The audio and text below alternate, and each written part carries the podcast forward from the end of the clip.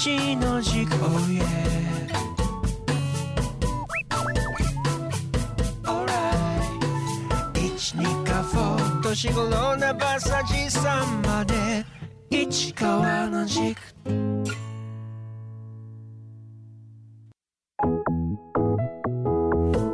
伊香保市長市川裕二がお送りする恋のエッセイ市川の軸。硬い話からソフトな話までその思いの軸を自らの言葉でお届けしたいと思います。こんにちは伊香保市長の市川裕二です。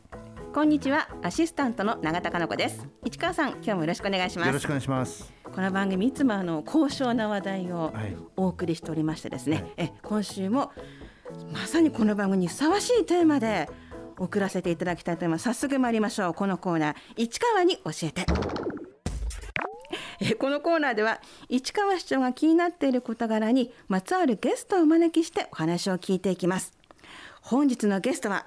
秋田人形道祖神プロジェクトの小松和彦さんと宮原葉月さんです。本日はズームでつないでご参加いただきます。えー小松さん宮原さんよろしくお願いします。よろしくお願いします。ではお二人のプロフィールをご紹介してまいります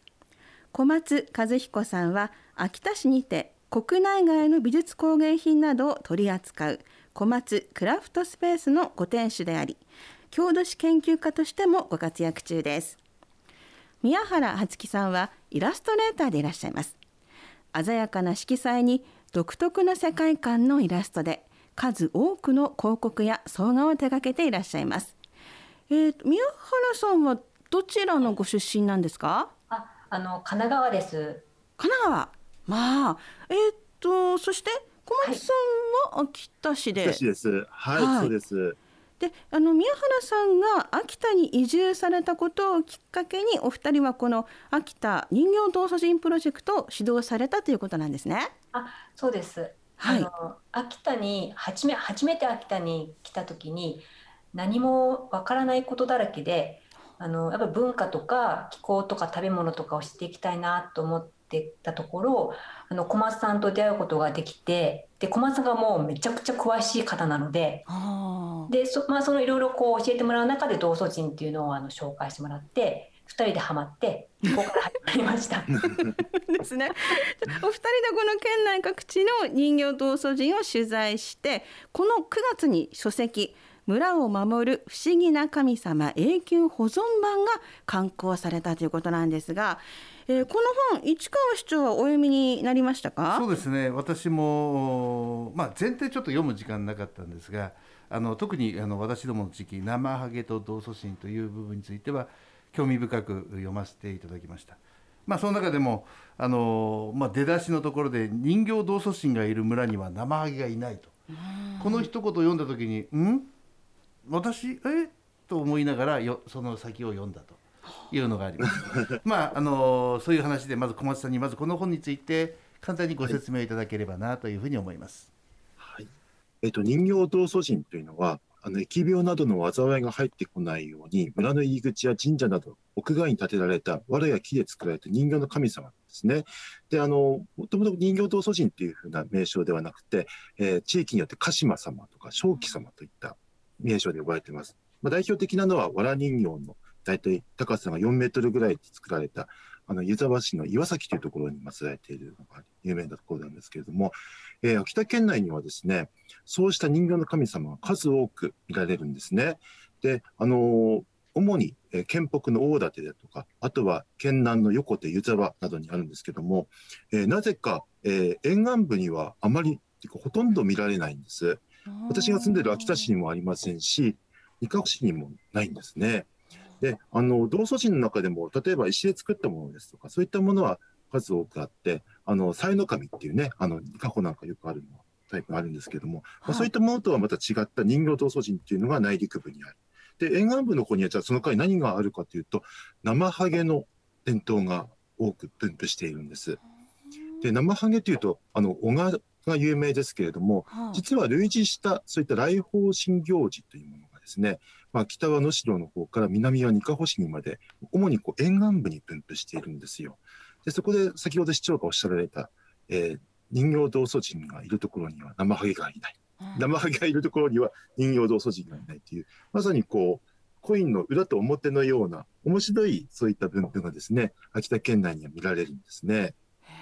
不思議ですよね。はい、そうなんです。そそうした中でですね、実はその人形道祖神の文化と生ハゲの文化がちょっとリンクするところがないかと探してみたんですね。で、そこは、で見つけたのが実は、えー、二カ保市の、えー、上郷地区を中心とした、えーはい地地域に伝わる小正月行事なんです。あ、上郷と言ったらこのスタジオのある。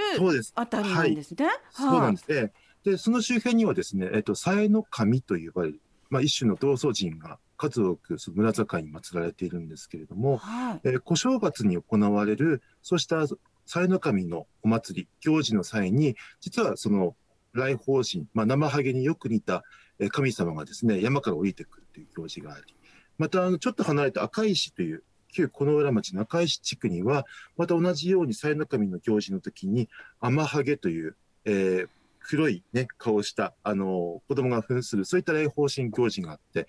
もしかしたらここで道祖神の文化と、えー来訪神、つまり生ハゲの文化が、何か、あの、リンクするんじゃないかと思って、えー一昨年の、あ、すいません、昨年の、えー冬に取材させてもらいました。はい。さっき市長が読んでて、ん？あれ？って思ったというのはまさに今小松さんがおっしゃったその部分なんですね、そうなんです。きっと。はい、そういうことであっても。そうなんです。そうですね。私も、まあ、に人形道祖神という、まあ、道祖神というのは非常に身近なところではい。各集落の入り口のところにあの才の神を置いていたりするというのが、あの昔から私もこの地域に暮らしているもんですから、ええええ。ーえ感じるところ強かったんですがで、はい。その一方で、まあ、道祖神というものと生ハゲこの来訪神ですね。あの、ええ普通に、えーお互いが存在打ち消し合うもんじゃなくて、ええーそれぞれの役割を果たしているというのが、はい。子供の頃から感じていたもんですから。あなんですあねのなるほどなるほどと。人形、ええ。人の形をしたものについては確かに見ないよなというよそううな気持ちはありましたね。はい。なかなかあの、馴染みがないんですね。私も、あの、初めてこの取材を3年前から、えーずっと宮原と一緒にですね、県内回って歩いたんですけれども、えーこんなにいっぱいあるのと思うぐらい、実は県内にたくさんあって、お面だけ、もともと藁人形にかぶせられていたお面だけとかですね、あと石をこう藁で細工して人形に見立てたものとか含めると、150箇所ぐらい実はあるんですよ。でそれが非常にこう内陸部にこう固まってるんですが、まあ、そちらの方では春から秋にかけて、えー春に人形を作り変えたり、秋に人形を作り変えたり、まあ、どちらもっていうあの年に2回やる場合もあるんですけれども、まあ、そういった、えー春から秋にかけて行事が行われる。それに対して、えー、二カ保をはじめ、沿岸部のあのの神や、えー来訪神の行事というのは、年の、えー変わり目、まあ、大晦日だったり、小正月の、まあ、冬に行われるんですね。でそこら辺も非常になんかこう、全く違うようでいて、でもなぜこれがこう分かれているのかなと思いながら取材をさせてもらったらですね、まあ、いろいろなことが分かりました。はい。非常にある部分では似通っているけれども、ある部分ではこう異なっている。でも、それぞれのやっぱりこう、村の伝統というのがですね、非常にやっぱりこう伝わってきて、あの、大変面白い取材をさせてもらったんです。うんあのそんな中で先ほどご紹介した本「村を守る不思議な神様」の中でもあの、天の萩と天ハゲも取り上げてらっしゃるんですよね。そうです。はい。ええ実はこれは人形道祖神を、県内の人形道祖神について、えー書いた本で、あのー実はこの本はですね、えー一昨年と昨、えーあ、すみません、えー2018年と2019年に同じタイトルで村を守る不思議な神様、えー続いて村を守る不思議な神様2っていうのを、まあ、自費出版したものがあったんですけれども、まあ、その内容をまあ再編集して、で、新しい内容も含めながら、えー今回角川から出版しました。で、その際にですね、やはりこう生ハゲと道祖神っていうのを一つこうテーマにした章を一書書き上げたいと思いまして、でちょっとその人形道祖神からずれるんですけれども、ぜひこの伊香保市の、えー、才の神、大方針行事についても、えー載せたいと思って、今回、あ一章このテーマについて書いてみました。はい、せっかくですのであのどどんな行事なのか小松さんから簡単に教えていただけますか？天の萩と天ハゲについて。あ、そうですね。はい。はいえっ、と、この本ではですね、えー紹介した石名坂えーその上郷地区の、えー品坂という集落に伝わっている、えー、祭の神と大方針天の萩という行事ですね。あともう一つは、えっ、と、赤石地区に伝わる天ハゲの行事なんですけども、まず品坂の方ではですね、あのー、祭の神の小屋というのを作ります。えー、小正月の、まあ、1月15日に昔やっていたんですけれども、最近はその側近の、えー日曜日に、えーそれをこう作る。あもしくはその、えー祝日に合わせて、えっと作ると。で、それを、えー、藁で作った小屋にですね、えー、祭の神と呼ばれている、えー男性のシンボルの形をしたものをですね、一つ祀るんですね。はい。それがですね、あの、星の形をした魔除けの中にこう突き出すような形で、えー、入れるんです。それが非常にですね、こう、まじないのパワーを感じるんですね。まあ、全てのその年の移り変わりの時に悪いものを全部それで、えっと、燃やしてですね、また新たな気持ちで一年を迎えると。で、その小屋をですね、焼いた後の、その、えーお昼ぐらいに焼くんですけど、お昼過ぎに焼くんですけども、その夜にですね、えー、鳥追いという行事、そしてもう一つ、天の萩という、まあ、生ハゲによく似た行事が行われるんです。で、鳥追いというのはですね、子供たちが、えー鳥追いの歌というのを歌いながら、えー集落を何周もする、3周するんですけども、で、あま、あの、天の萩はもちろん生ハゲのようなお面をかぶって、えーそういったあのちょっと恐ろしい顔をした、えー、来訪神が3匹、えー山から降りてきて、えー村中の、えー家々をですね、えっ、と、入っていって、で、子供を、えーなんか怖いねか、というふうにしてですね、あの、そういった、あの、まあ、一つの、えー教訓を与えるというかですね、そういったあの行事なんですけれども、えー、もともとは子供の行事だったものなんですね、どちらも。はい。で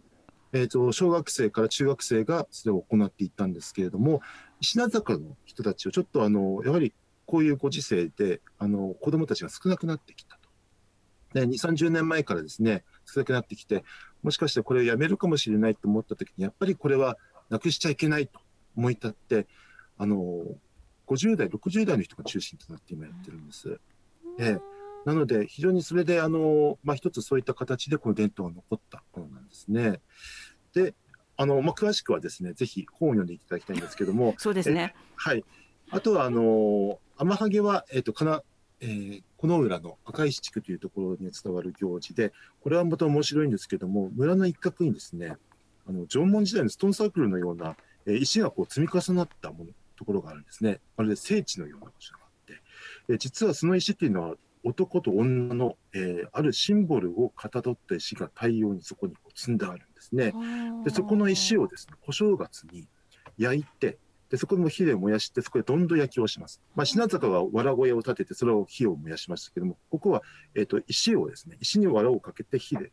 焼くんですね。で、燃やした時に、えっ、と、子供たちが二人来てですね、えーその、煙を浴びた後、えー村を回るんですね。顔を真っ黒に塗って回ります。えーそれがまたですね、どんな、どんな意味があるのかと思っていたんですけども、なんとなくその行事の、えー最初から最後まで見ていくとですね、これが、あ、道祖神と来訪神がまさにここで合体したお祭りなんだということがですね、分かってくるんですね。えーこれも詳しくはぜひ本を読んでいただきたいと思うんですけども、まあそういった、えー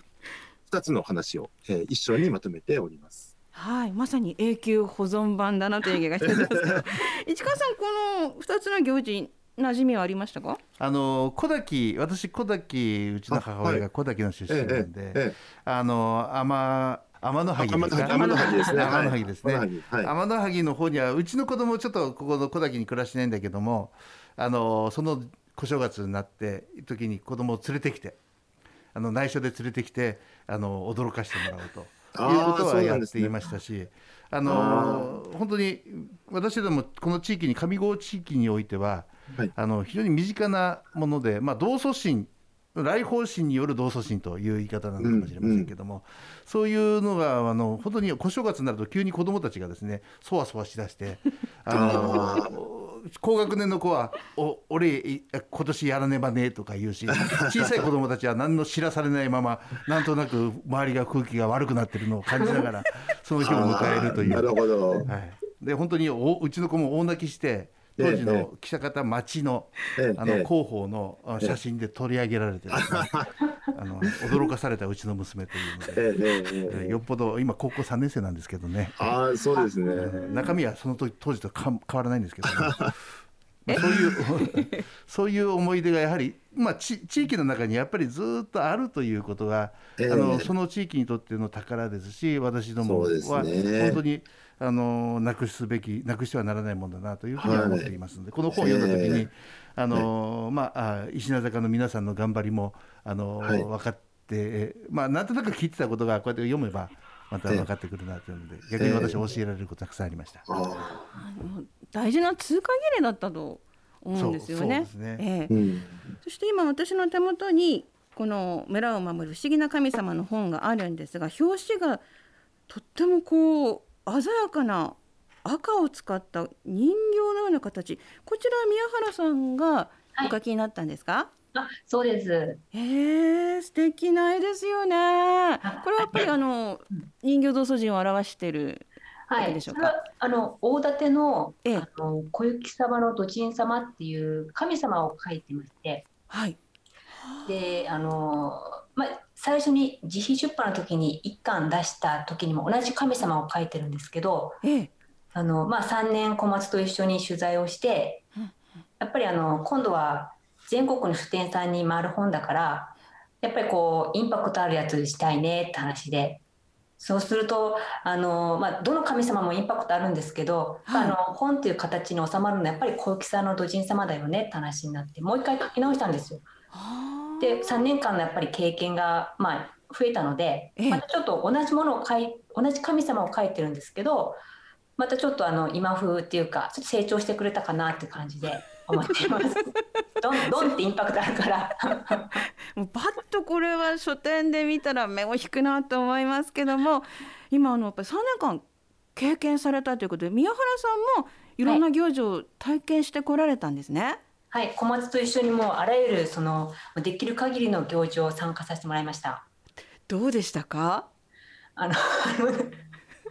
もう1回目でもうハマってしまったんですけどええ。あの最初の1年っていうのはあのもうただ見見させてもらうだけ。うん。で後で絵を描かなきゃいけないからその道祖神の造形とかを写真をパシパシパシっていっぱい撮るだけだったんですね。はい。でだんだんあの2年3年かけてくると今度今までできなかったあの言葉が分かるようになったんですよ。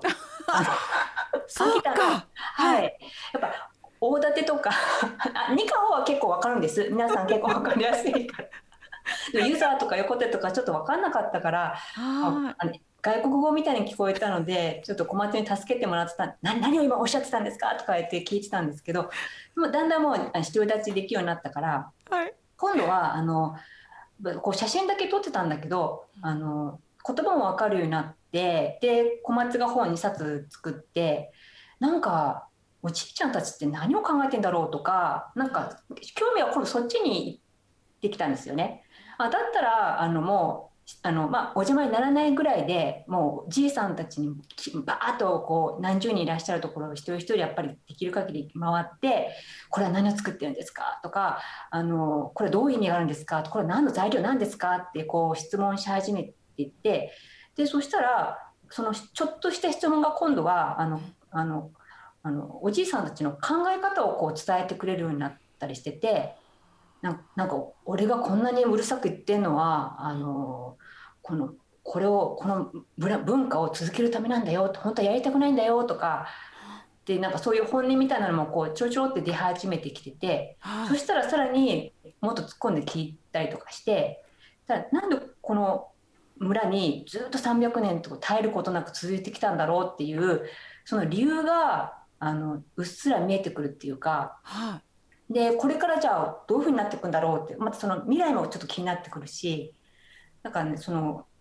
あの、まあ、お祭りを最初こう見て興奮して楽しんでっていうことだったけどだんだんその中に入ってってその理由とか存在のなんか強さとかなんかそういう角度で今は見てるようになりました。あこうイラストを描くのにこう背景とか必要なんじゃないかっていうふうに思われるかもしれないんですけどもやっぱりこう見て聞いたこと体験したことっていうのは宮原さんの描く絵にも現れてくるわけですよね。あそう。まさかと思ったけど絵が変わってくるんですよ。その表紙表紙のやつも同じのを描かせてもらってるんだけどうん。変わってるし2回3回描いても全然終わりがないです。違和感が出てくる。うん。その最初前描いたやつとなんかこれだとちょっとちょっと浅いんじゃないかとか、うん、なんかもっと表現的じゃないかっていうなんかのは出てきますね。はい、えこれからの宮原さんの絵もどんどん見せていただきたいななんて思っちゃいますよね。あで私からももう一つお伺いしたいんですが、まあ、天の萩とお天ハゲと以外にも二カ星には先ほど来出ていますように伝統行事たくさんあると思いますが、まあ、チョークライロ舞やあるいは万学盆小屋など、まあ、夏の行事なんかもありますお二人はそれらについても当然えー当然と言ったら失礼ですけど拝見していただいているのかなというふうに思いますのでそちらについての感想なんともあればいいなというふうに思います。はい。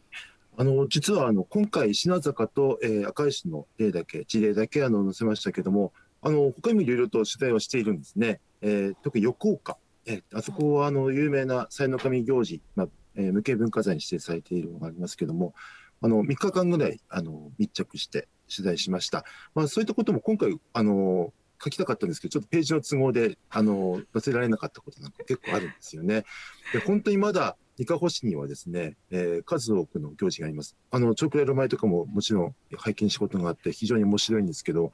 もうこれからもいろいろと取材を重ねていきながらですね、その鳥海山麓に伝わる、えー民間信仰、えー宗教文化っていうのをですね、もっとこれからも、あの、私たちも知りたいと思っていますし、そういったものを何かしらこういった形で、えー紹介できることがあったら嬉しいなというふうに思っています。なので、あのこれからもいろいろと、えーそちらの方にお邪魔すると思いますので、よろしくお願いいたします。ありがとうございます。宮原さんもお願いしあます。はい、あの私は、えー、とやっぱり横岡のあの鳥追い、えー、と小屋を作った後にあの焼いあ焼い作って焼いた後に鳥追いっていう餅もらいとも言うんですけどあの集落を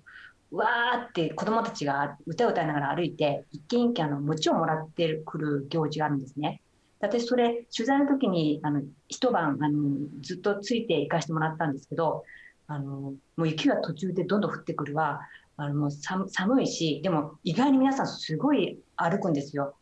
で、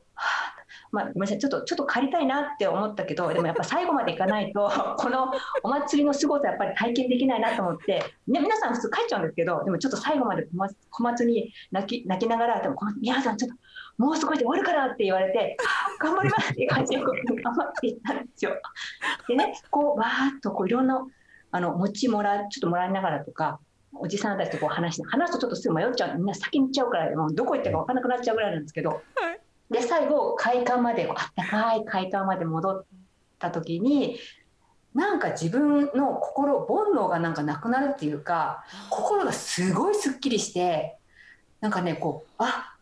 こういうことかっていうのがこう初めて分かったっていうか。で子供たちと親御さんも一緒についてたからなんかその一緒になんかこうあのあお疲れ様でした。ななんか本当に気持ちを共有できるっていうか。うん。なんかそそれはあのこの感覚って私本当あの、まあ、頑張ったのもあるんですけれど 皆さん普通にやってるんだけど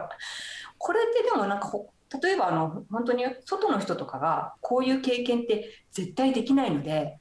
なんか一つのこう例えば人生迷いがあるって言うとその街に参加せてもおかしいかもしれないけどこのやっぱ一つ心がスッと通る経験は一度されたらいいんじゃないかなっていうのを思いました。はあ、そういうふうに捉えてくださるっていうのはななんだか私もすごい嬉しいなって 思いました。また宮原さんってね神奈川からいらしたわけだから、はい雪の中の山道歩くなんて経験ないわけですよね。そうですええそれでもう泣きながら最後まで歩き通して、もうスーッとこう心がきれいになったという いやーいいお話だなと思います。そしてこの村を守る不思議な神様永久保存版この宮原さんのとっても綺麗なイラストそして小松さんの文章もこうリズミカルですごく読みやすいですよね。でこのラジオをお聞きの方にもぜひ読んでいただきたいと思います。今日は小松和彦さんと宮原初樹さんにお話を伺いました小松さん宮原さんありがとうございましたありがとうございましありがとうございまあしりがとうございました。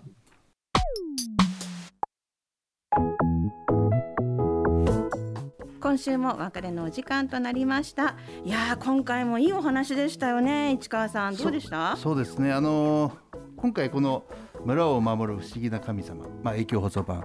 えー機会があって読まさせていただいて、えー私知っていたと思っていたことが実はまだまだ奥が深いということを逆に教えていただいた。